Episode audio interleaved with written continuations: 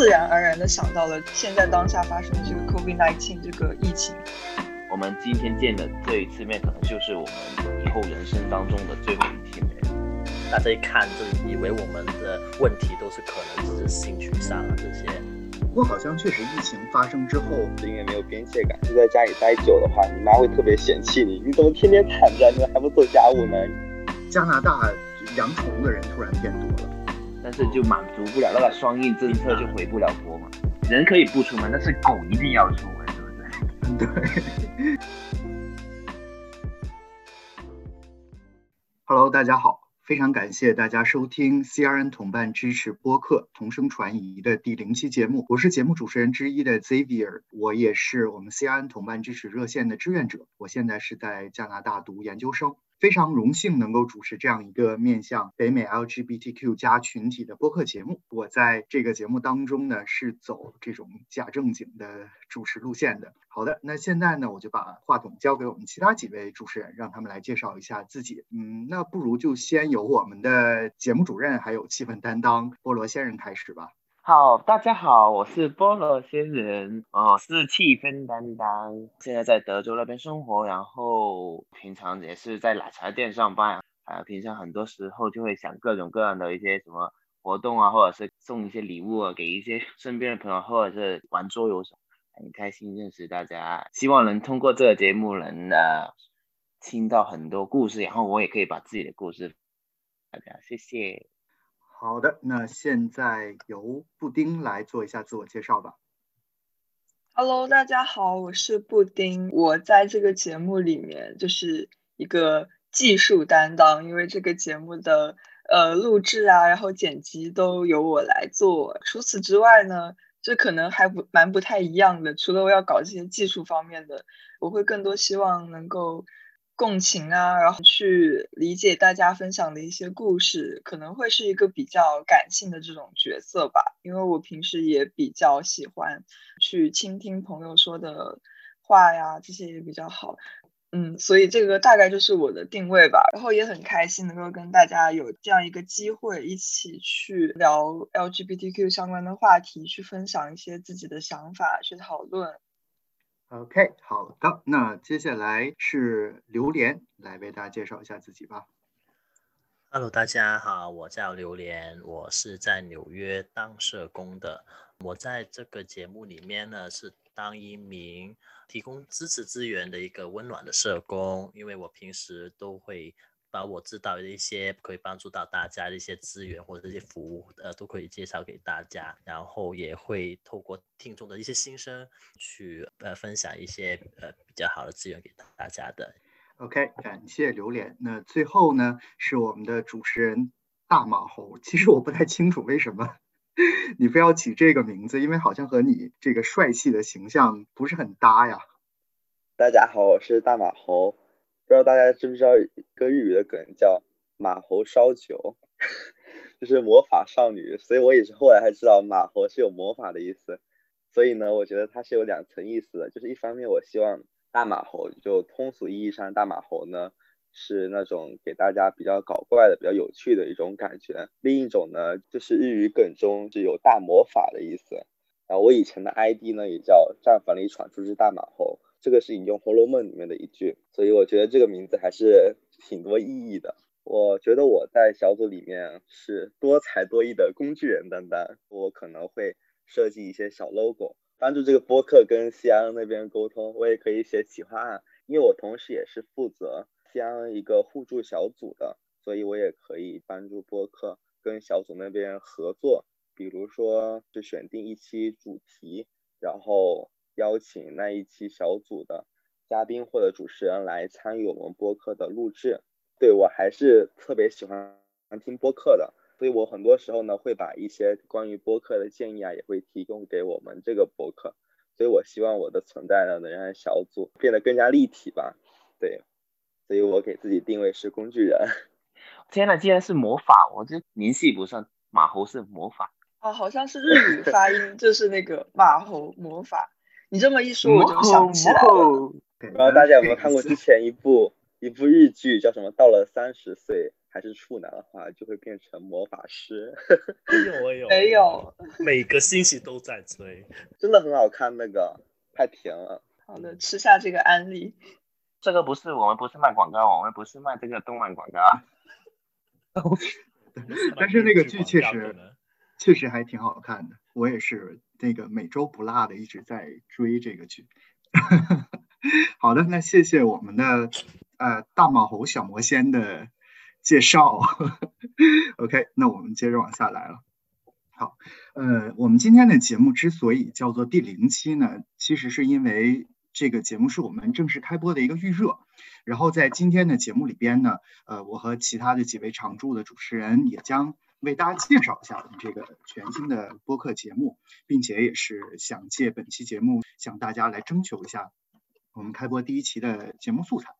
OK，呃，实际上刚才几位主持人在介绍的时候也提到了，我们的同声传译呢其实是 CRN 这个呃大家庭下面的一个新的成员。那很多关注 CRN 公众号或者说加入 CRN 创建的很多微信群的小伙伴，其实都知道 CRN 是我们北美地区最大的来服务华人 LGBTQ 加社群的组织。然后为了去更好的服务。呃，LGBTQ 加的社群呢西安实际上在定期举办很多线上线下的社交活动，比如说像年度大趴、交节游行，还有一周 CP，当然还有刚才大马猴提到的呃线上的互助小组，还有刚刚创办不久关注社群心理健康的同伴支持热线。当然了，这个同伴支持热线和线上互助小组会在呃我们节目最后的这个尾尾广告时间啊，来由布丁和大马猴再为大家做一些更为详细的介绍。而我们这个同声传译的电台呢，在同伴支持这一板块下的一个最新的一个尝试，我们是希望可以借助声音的传播，让大家有更多关注华人 LGBTQ 加社群的渠道。当然，也是给大家提供一个新的互助的平台。嗯，不过当然了，我们在节目当中提出的所有的观点和想法呢，都是我们自己的一些独立的想法，并不代表任何的组织。OK，呃，那还是由我们的这个节目主任吧。其实我为什么一直叫这个菠萝仙人节目主任，是因为是由菠萝仙人他第一个提出来去创办这么一个播客的一个节目，所以 OK，我就一直叫他节目主任。那还是由你来为大家介绍一下我们这个。节目吧，让大家对这个节目有一个更呃深入的一个了解。天啊，X 这么说的话，我都是我很紧张哎，叫我菠萝现在就好了，我不是主任，我只是一个很平凡的打杂工，谢谢大家。然后我就很快速的简单的介绍一下节目是什么。我们呃这个播客电台是定位是一个轻松愉快、感性、温情并存的互动平台。啊，感觉什么都有。呃，我们会每一期会就一个与 LGBTQ 加相关的话题，就例如一些时热点时事啊，一些特定的一些生命经历啊、故事啊，进行互相的聆听啊、交流啊、支持。我们也会在每一期节目的最后公布下一期的节目主题，各位听众就会通过我们 CIN 的匿名树洞来投稿。欢迎大家分享任何和当期主题相关的一些故事啊，或者一些想法。然后我们会挑选一些内容，通过我们的播客平台和公众号与所有的听众来分享。然后来，我们让榴莲说一下我们的节目投稿方式吧。嗯，如果各位听众想透过 CLN 的匿名树洞来投稿的话。会有一个连接在我们的节目介绍里面，大家可以在 CLN 的公众号的菜单栏里面找到。我们会筛选一些大家比较有兴趣的资源，我们也会在节目里面跟大家分享。我们会把所有通过 CLN 匿名树洞投稿的故事和想法匿名的处理，现实到一些跟实际的地名机构的资料，我们也会有模糊化的处理。接下来，我们有请布丁来跟我们介绍我们第一期的播客话题。好，然后我们第一期的播客，我们想要讨论的就是疫情时期的情感。就一开始我们在想这个第一期要讨论什么的时候，就想着讨论一些当下来说对每个人说影响比较深刻，大家可能都会感到有一些共鸣的话题吧。自然而然的想到了这个现在当下发生的这个 COVID-19 这个疫情，一直从去年延续到了今年。本来想的是说有一本很有名的书叫做《霍乱时期的爱情》，大家应该都听说过。但是想了想说，可能也。不需要把情感仅仅定义在爱情上，我们也可以去讨论，譬如说亲情啊、友情啊、物质情这些情感被 COVID-19 是怎样去改变了。在这个疫情当下，我们跟身边人、身边这些东西的关系又有什么变化呢？所以就很想要听大家去分享一些自己的小故事，然后我们也会针对这些小故事去回应呀，也会去分享我们自己的想法。那么虽然是第零期哈，但是我也想抛砖引玉一下，讲一下我自己的。想法吧，分享一下我自己的小故事。对我来说的话，其实疫情还是改变了挺多的。因为我之前在英国上学，嗯，然后就是因为这个事情的话，就回国了。在那边的话，其实交到了很多很知心的朋友。那个时候，因为都兵荒马乱的，学校是传闻要停课，但是也不知道是不是真的会停课。我就我还记得，我跟我一个很好的朋友，我们。最后一次见面，在那个学校还没有正式发停课通知前，嗯，我们去吃饭，就下课完了，一起去吃饭。吃完饭之后，他跟我说他已经买好了要回他的国家的机票，就是觉得可能英国的形势不会太好吧，他想回去避一避毕业典礼啊，譬如说这种时候再回来。那个时候其实也没有想很多，可能以为大家就各自回去几个月，毕业典礼又会在英国相聚，又可以见面这个样子。结果就没有想到，那次他走了之后，就变成了我们，嗯，也不能说是最后一次吧，毕竟以后的事情谁知道呢？但是就是近期以来的最后一次见面，因为我们学校的毕业典礼啊这些东西全部都取消了，所以就感觉是很一个一切都处在不确定状况中的这种时期吧。你也不知道什么时候跟你的朋友说拜拜之后，他可能就去另外一个地方，然后你们就要分隔两地很久。感觉一切都变得非常的不确定了，这个是我自己针对这种题目第一个想到的一个故事吧，不知道大家有没有类似的经历啊？其实我觉得，我们作为一个可能不仅仅是留学生，或者是说在海外生活的一个华人来讲，我觉得这种情况真的是很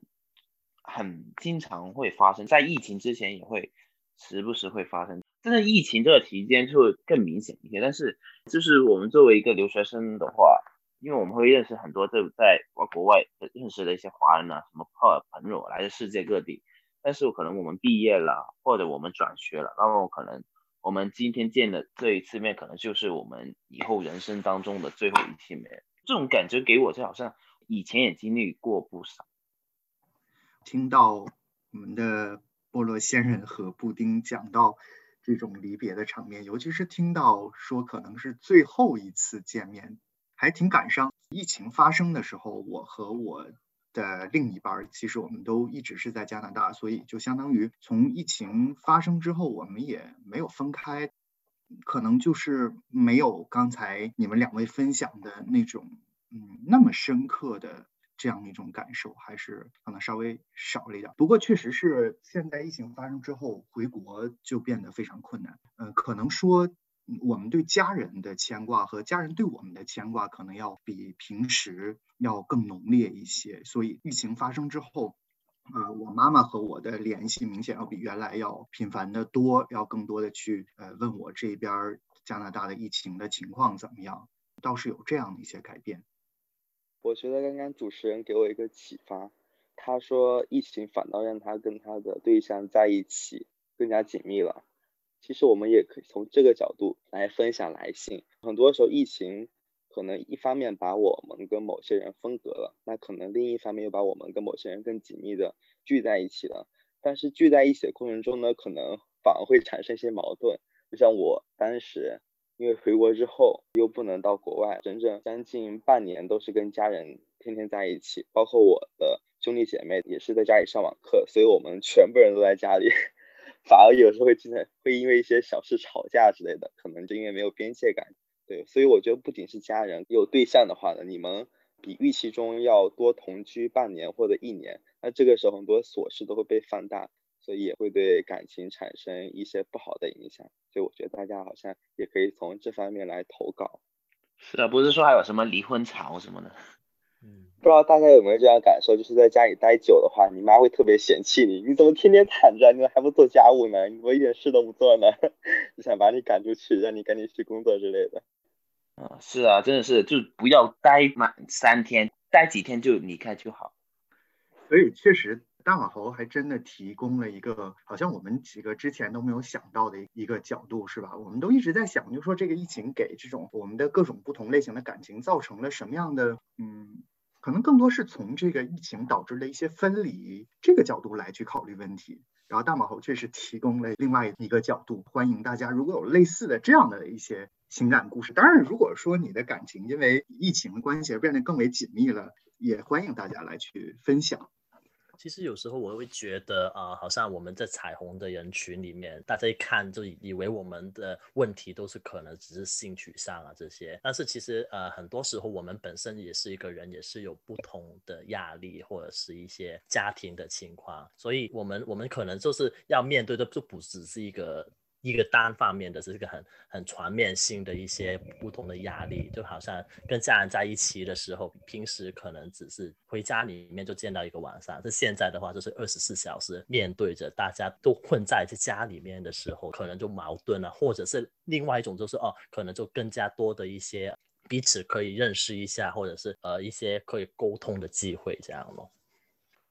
嗯，确实是啊，尤其是疫情最严重的时候，在国内的一些城市，好像都小区都封闭了，也不让下楼嘛，天天大家都在家里边。这种家人之间的，或者说伴侣之间的这种张力，肯定会因为疫情的发生，有着很，要不然是很微妙的，要不然可能是非常剧烈的一些变化。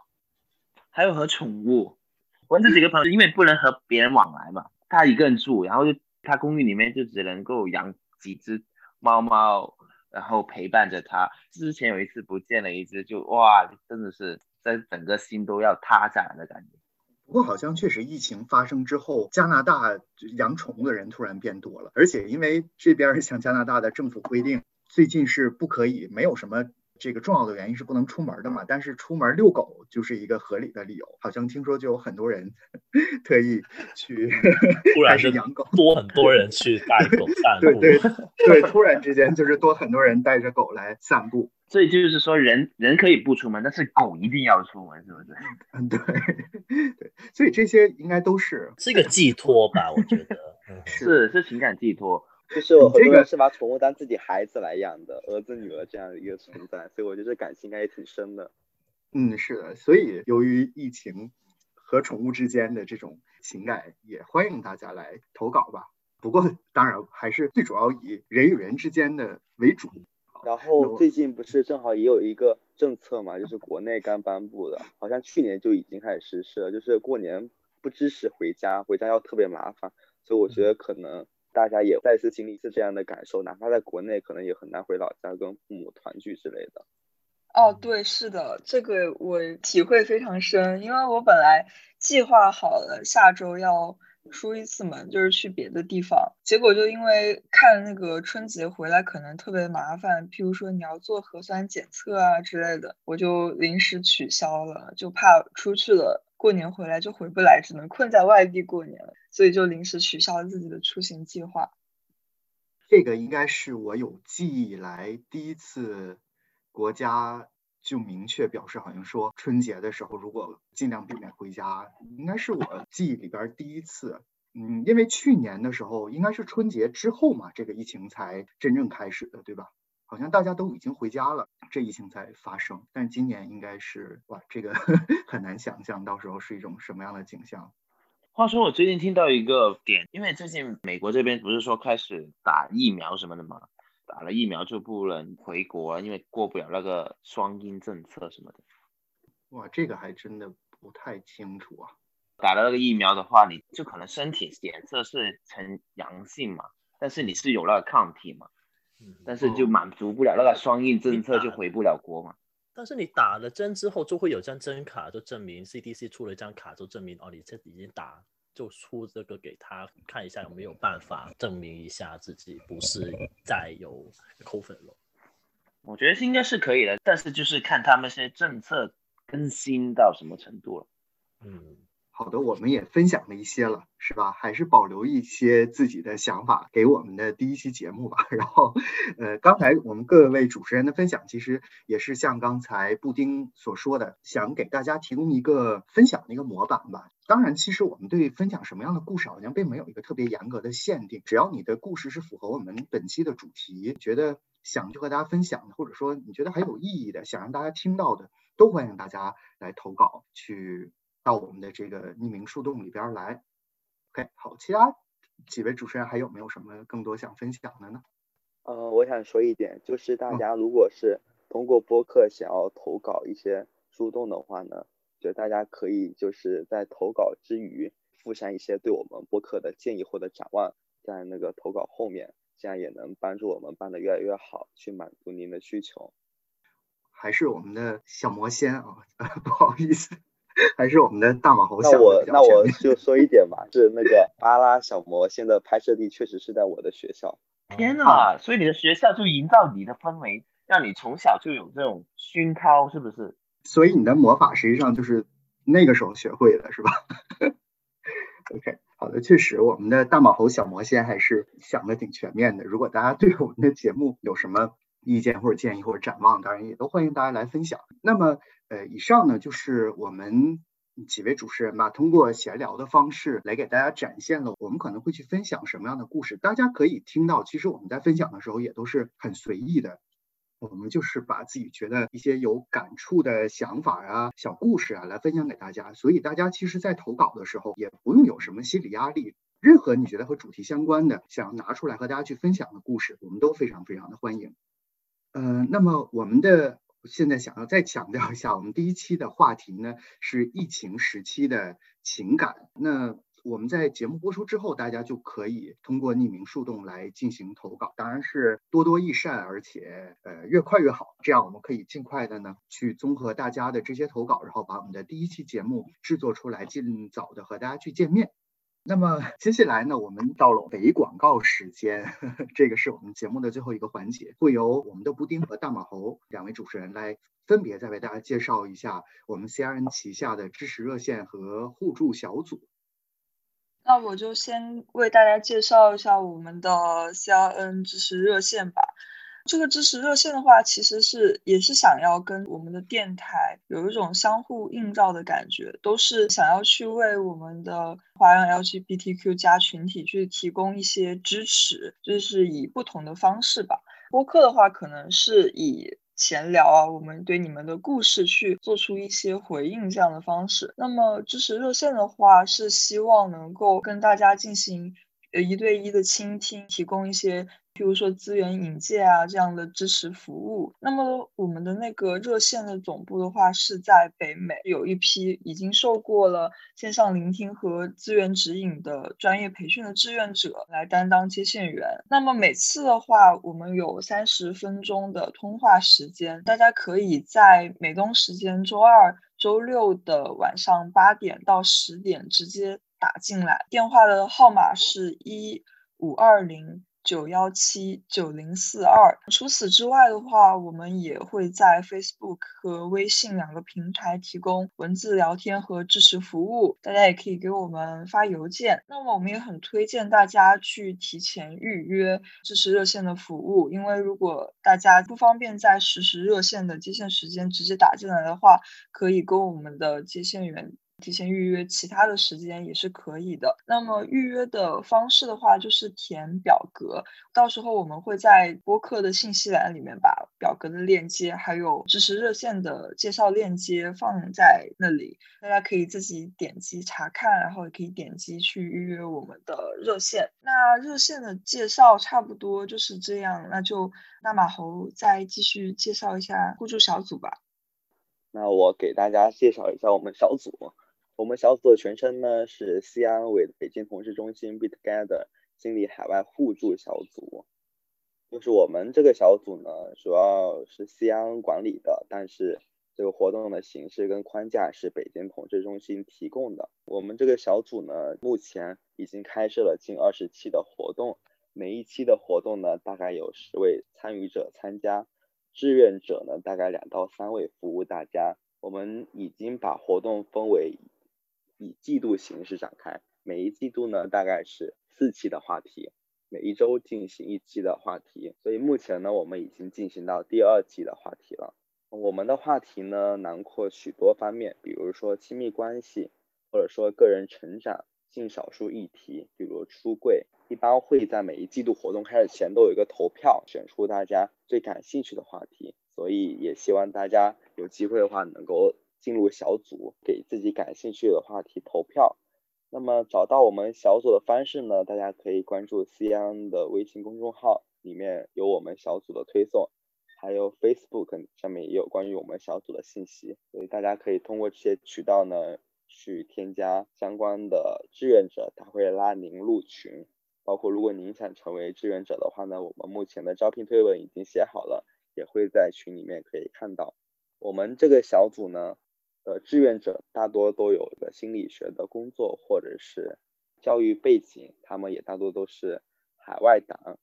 所以呢，如果您也是有这方面背景或者需求的人呢，在这个小组，无论是对志愿者还是对其他的参与者，我相信都会有一个很好的一个小组的氛围，也是一种归属感。这也是当时我发展小组的一个初心吧，就是希望大家在这里能够感觉到安全，感觉到被理解之类的。无论大家使用热线啊，或者树洞，这些都是一个很好的去跟人深入交流的方式。但是如果大家有社交需求的话呢，也欢迎来我们小组这里，是认识一些可能志同道合或者说背景相似的朋友。